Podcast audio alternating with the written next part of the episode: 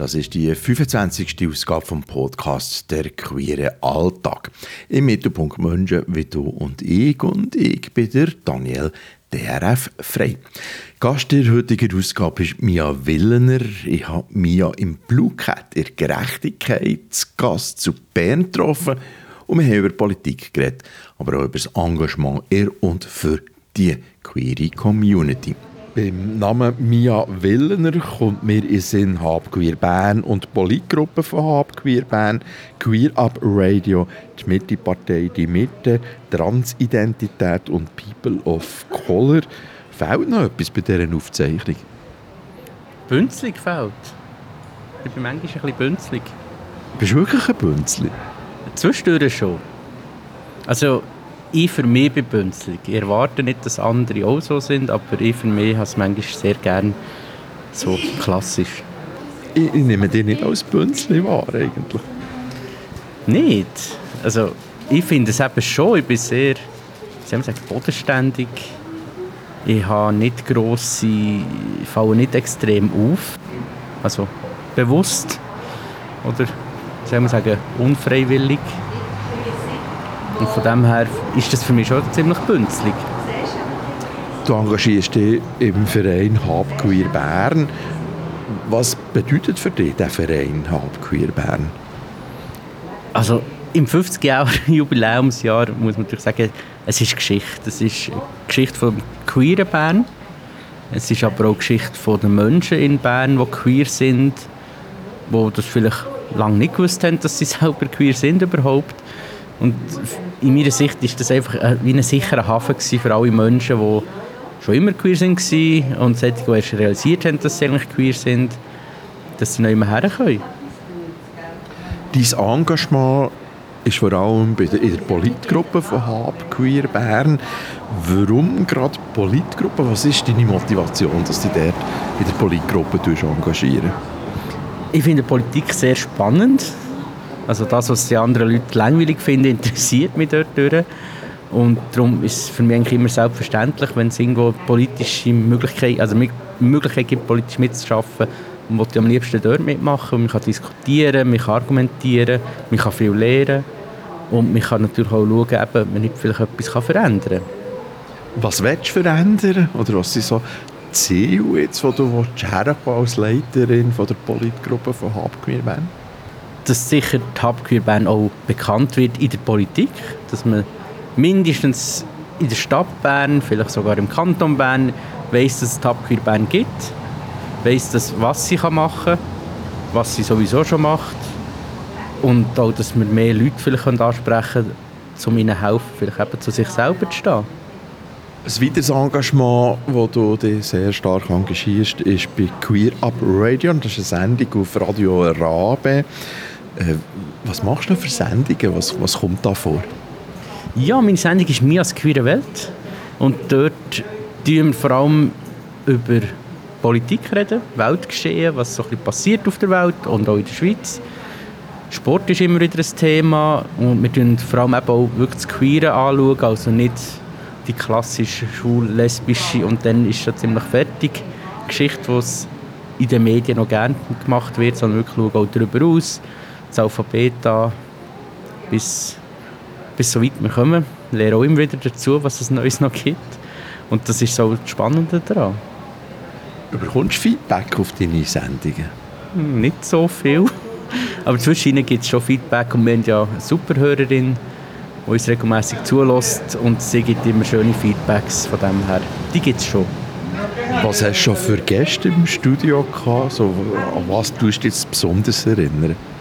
Also im 2019 war Wahljahr und dann war eigentlich das Ziel von allen größeren Parteien jemanden im Studio bei der SVP hat es nicht so geklappt, aber sonst hatte ich eigentlich von allen Parteien jemanden im Studio. Gehabt. Und das war sehr spannend, gewesen, einfach können, wirklich zu hören von queeren Menschen aus anderen Parteien, wie sie das sehen, was ihre Ziele sind, was ihre Absichten sind. Und ja, das ist eigentlich das schönste und spannendste Album dein Engagement jetzt bei Queer Up Radio, bei Radio Rabe und dein politische Engagement. Wie würdest du jetzt das Engagement beim Radio beschreiben? Ist das äh, eine journalistische Arbeit oder halt auch Politik? es ist so journalistisch. Also, das kann ich gut trennen, weil letztlich eben, also in der queeren Politik haben wir alle das gleiche Ziel. Es sind nicht alle die gleichen Weg, aber letztlich habe ich ja wirklich allen die gleichen Fragen gestellt, so wie ich sie aufgeschrieben habe, weil es darum geht, eben, es, es ist politisch neutral. Das kann eigentlich gut sein. Mache ich übrigens auch bei der Hub Bern so, dort bin ich auch politisch neutral, weil es um die Sache geht. In deiner politischen Arbeit bei der Mitte bist auch weniger neutral. Warum geht ausgerechnet als queerer Mensch bei der Mitte zu politisieren und nicht, nicht bei den Linken? Uh, das ist eine lange Geschichte. Also angefangen habe ich bei der jungen SVP im Kanton Bern, also dann, was noch eine liberale SVP war. Und später hat sich da einfach herausgestellt, es gibt nur zwei Themen und Thema Migration ist zwar wichtig, aber einseitig bringt es nichts. Thema EU, dort bin ich eigentlich auf Parteilinie bis zu einem gewissen Grad gewesen. und habe dementsprechend eine neue Heimat gesucht. Die habe ich kurzweilig bei der GLP gefunden. Dort ist aber auch wieder für mich das Thema EU ein bisschen zu fest äh, präsent gewesen. und dementsprechend habe ich mich der damaligen BDP angeschlossen und habe mich dann sehr wohl gefühlt, auch sehr willkommen gefühlt. Das hat mich fast am meisten überrascht. Weil das sind vor allem Ex-SVPler dort, gewesen, wo vor allem in Bern halt die Liberalen sind. Und der Zusammenschluss mit der Mitte, ich hatte vorher schon mit dem oder anderen aus der damaligen CVP Kontakt gehabt. Und das hat eigentlich wunderbar funktioniert. Ich habe das schön gefunden. Welches ist dein wichtigste politisches Engagement oder dein wichtigste politische Anliegen? Es gibt viele Anliegen, es sind sicher gesellschaftspolitische Anliegen, wo wir sehr daran arbeiten müssen. Also nicht nur betreffend Queer sein, sondern auch betreffend beispielsweise Religion, ethnische Zugehörigkeit, Gesundheitswesen ist sehr wichtig. Am wichtigsten ist mir eigentlich zu schauen, was ist im Interesse vom, vom ganzen Volk. Was schadet dem Volk mehr, als dass es bringt und umgekehrt, was bringt dem Volk mehr, als es schadet.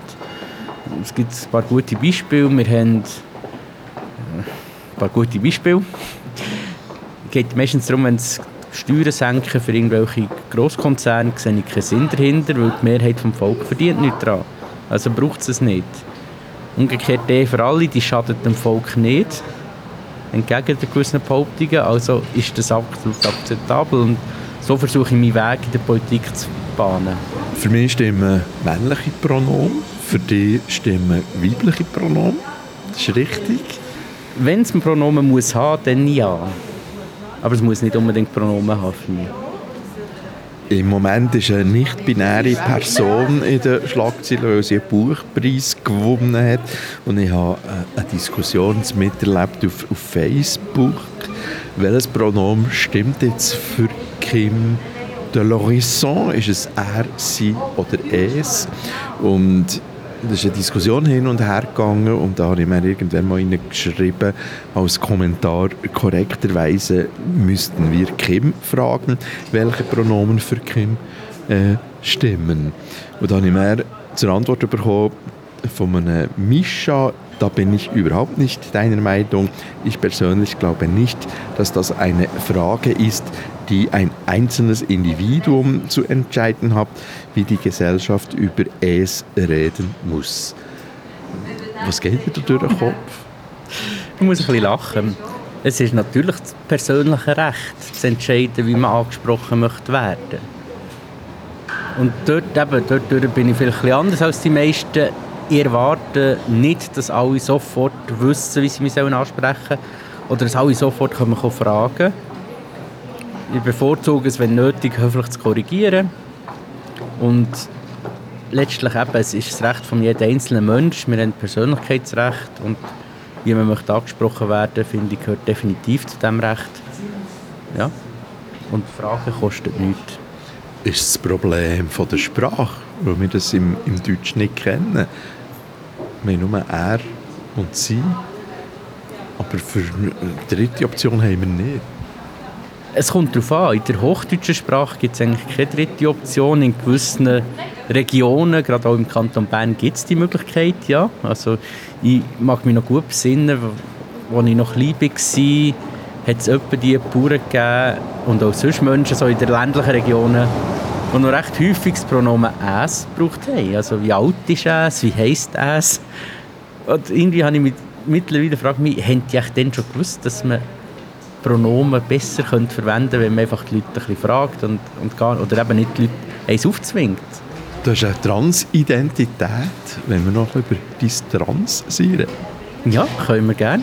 Wenn es um das Thema Transition geht oder man trans ist, da ist auch immer so ziemlich noch mehr dran, dass es ein Problem gibt. Hast du Probleme gehabt, wo du die Transition gestartet hast? Ha, die Problem. Ich würde sagen, Problem hat man immer, was legt man an. Aber das Problem haben alle Menschen, ob sie transitionieren oder nicht. Nein, Diskriminierung habe ich zum Glück nie so wahrgenommen als Diskriminierung. Entweder weil ich eben zu ignorant bin gegenüber Diskriminierung oder schon zu abgestumpft vielleicht auch. Und irgendwo muss ich mir auch sagen, wenn Leute nötig, es nötig haben, andere zu diskriminieren, ist das letztlich ihr Problem. Weil sie sind die, die damit leben müssen, wie sie mit anderen Menschen umgehen. Ist es immer noch ein gesellschaftliches Problem? Sind wir da noch, noch nie mit dem Fortschritt in, in der Gesellschaft? Wir sind schon deutlich weiter als noch vor fünf bis zehn Jahren. Die Gesellschaft nimmt die Tatsache wahr, dass es Transmenschen gibt. Die Gesellschaft realisiert auch, dass das nicht etwas Neues ist. Im Gegenteil, eben, jetzt wird es aus dem ICD rausgenommen und von dem her, die Gesellschaft wandelt sich, die Menschen werden toleranter. Das ist, es liegt aber auch ein bisschen in der Globalisierung und auch im Internet. Soziale Medien helfen, tolerant zu werden und schüren gleichzeitig natürlich auch die Möglichkeit, oder geben die Möglichkeit für mehr Hass. Also es ist, aber ich glaube, Toleranz gewinnt. Toleranz oder Akzeptanz? Wo stehen wir? Ich gehe von Toleranz aus. Weil das Akzeptieren, wie soll man sagen, es gibt die Menschen, die, die einen akzeptieren müssen, weil das einfach Teil ist von ihrem Job, bös gesagt. Also Beamte, Behörden, die sind dazu verpflichtet, von Gesetzes wegen. Und das Akzeptieren von, von, von der Gesellschaft ist noch schwierig. Kann man eigentlich nicht verlangen. Weil eben, die Freiheit des Menschen ist ja gegeben. Verlangen kann man es nicht. Man kann es einfordern und darum bitten und Diskussion suchen. Aber das Ziel muss schon Toleranz sein, finde ich. Je sichtbarer dass Transpersonen werden, desto mehr kommen wir auch Vorwürfe, es sei Hype, es sei modern im Moment, trans zu sein. Ähm, und gleichzeitig nimmt auch der Hass zu, gehört das zusammen. Je sichtbarer, desto mehr Hass. Ja, was die Leute nicht kennen, wird zuerst mal angefindet und es ist einem fremd, wir wollen das nicht, wir haben Angst davor, wir kennen es. Ein gutes Beispiel war AIDS. Das hat ja wirklich zu einer Massenhysterie geführt bei sehr vielen Menschen. Und Hass, ja. Es ist, ich, ich habe dort auch das Gefühl, es ist sehr viel Selbsthass dahinter. Dass man eben selber nicht hat können, die freie Entscheidung treffen und jetzt den anderen das neidet. Und sozusagen habe ich auch wieder ein bisschen Mitleid mit diesen Menschen auf eine Art und Weise. Ich verstehe es nicht, dass sie so fühlen, aber sie tun mir leid dafür. Du gehörst zu einer Gruppe, die Minderheiten sind. Du bist einerseits trans, aber du gehörst auch zu People of Color. Lebst du das genau gleich? Ist das eine gleiche Diskriminierung? Oder, oder eine, ja, wie erlebst du das? Also, ich kann ja auch wieder sagen, ich bin eigentlich so nie bewusst diskriminiert worden. Also ich hatte wirklich das Glück gehabt, dass mir nie irgendjemand hat von Anfang an mit Hochdeutsch mit mir reden. Sie Gefühl, die verstehen sie nicht oder versucht hat, Sachen komisch zu erklären. Von dem her habe ich dort eigentlich sehr viel Glück im Leben. Bist du als Transfrau innerhalb von der Frauenbewegung auch diskriminiert? Nein. Also ich bin auch im Vorstand von der Mitte Frauen Kanton Bern. Unter anderem für die Rekrutierung auch zuständig. Und auch dort habe ich nie irgendein ein, Skepsis oder, oder äh, soll man dem sagen? Das ist schon schwierig. Also Diskriminierung sicher nicht, auch keine Skepsis oder irgendwie Miss, Misswolle gespürt. Eher im Gegenteil. Eigentlich. Es ist wirklich eine offene Gruppe.